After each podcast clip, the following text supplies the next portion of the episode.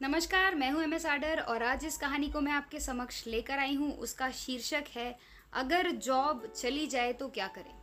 If we lose the job then what we have to do ये question हमेशा हमारी life में आता ही रहता है। जैसे ही जॉब मिलती है, हम खुश हो जाते हैं कि चलो भाई लाइफ हो गई सेट लेकिन ऐसा होता नहीं है। फिर एक नया प्रॉब्लम फिर एक नई चुनौती और कहीं से खबर आती कंपनी हो गई बंद। जॉब हो गया, ख़त्म। या फिर कोई हमसे भी बढ़िया, दिग्गज इंसान हो गया उस जगह पर अपॉइंट और हमारी ज़रूरत उन्हें नहीं है। इसके बाद में प्रॉब्लम शुरू होती है। कहानी है कृति की, वो बहुत अच्छी एक्ट्रेस थी और रोज़ की तरह सुबह तैयार होकर गई अपने सेट पर।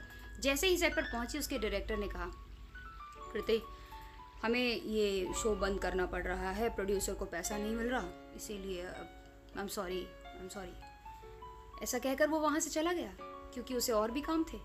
कृति वहीं धड़ाक से बैठ गई और उसने अपना सिर पकड़ लिया और उसे रोने लगी। उसे समझ में नहीं आया कि मैं क्या करूँ। हाँ मैं कहाँ जाऊँ?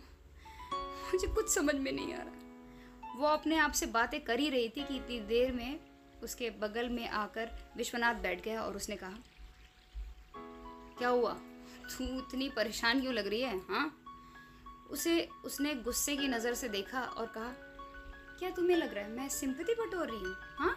ये जो मैं रो रही हूँ, और तुम्हें कैसे इतनी हँसी सूझ रही है और क्यों इतना मुस्कुरा रहे हो? विश्वनाथ ने कहा, ये कुछ नया नहीं हो रहा, कृति। मेरे साथ बहुत हो चुका है, और तेरे साथ भी होता रहेगा। अरे, तुझे क्या पता है? मैंने कितनी कोशिश की, कितनी जद्दोजहद करके यहाँ पर आई। सोचा कम से कम 1500 से 2000 एपिसोड होंगे। इसके बाद में एक नया शो लॉन्च होगा, और वो शो मुझे मिलेगा, और यहाँ तो कहानी बदल गई। तभी विश्वनाथ ने सिगरेट पीते हुए कहा, कहानी बदल नहीं गई, कहानी बहुत पुरानी है, लेकिन तुझे ऐसा लग रहा है कि कहानी बदल गई है। कृति, लाइफ ऐसी ही होती है, जब हम सोचते हैं कि सब कुछ सेट हो गया है तो फिर से सब कुछ उलट पुलट हो जाता है। कृति कुछ भी सुनने की सिचुएशन में नहीं थी। उसने गुस्से में अपना बैग लिया और वहाँ से चली गई। उसे ध्यान से विश्वनाथ देख रहा था। उसे पता था कि वो एक न एक दिन उसकी बात समझ जाएगी। क्योंकि उसने भी जीवन में बहुत ज़्यादा उतार चढ़ाव देखे थे। और उसे मालूम था कि ये उतार चढ़ाव हमेशा आते रहेंगे। लाइफ हमेशा अनसर्टन ही रहती है। कृति, जैसे ही लोकल ट्रेन में चढ़ी, उसको बहुत ज़्यादा लो शुगर जैसा महसूस होने लगा। स्ट्रेस बहुत था और उसे लो शुगर का प्रॉब्लम था। वो वहीं गंदी ज़मीन पर बैठ गई। ट्रेन खुली, तभी सामने से उसने एक भिखारन को आते हुए देखा, जो भीख मांग रही थी। लेकिन उसके दो हाथ थे, दो पैर नहीं थे। कृति के दिमाग में चल रहा था कि वो चलती हुई ट्रेन से छलांग लगा दे, आत्महत्या कर ले। तभी कृति ने खुद से कहा, मैं कितनी ज़्यादा कावर्ड हूँ।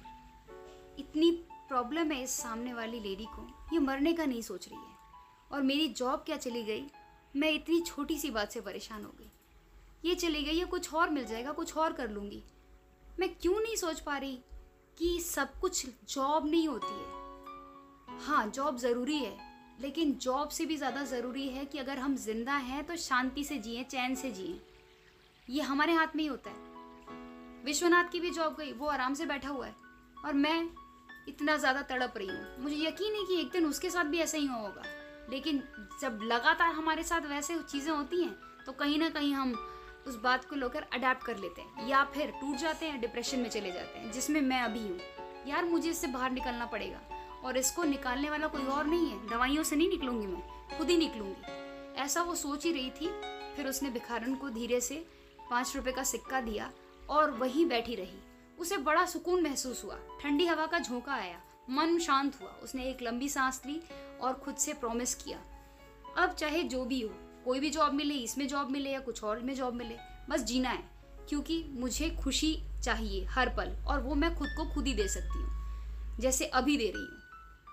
इसी कहानी के साथ में हम देते हैं, इस पूरे श्रृंखला को विराम, मिलेंगे नई कहानी के साथ में और बनाएँगे अपने इमोशनल क्वेश्चन को स्ट्रॉन्ग और हमेशा सक्सेसफुल रहेंगे।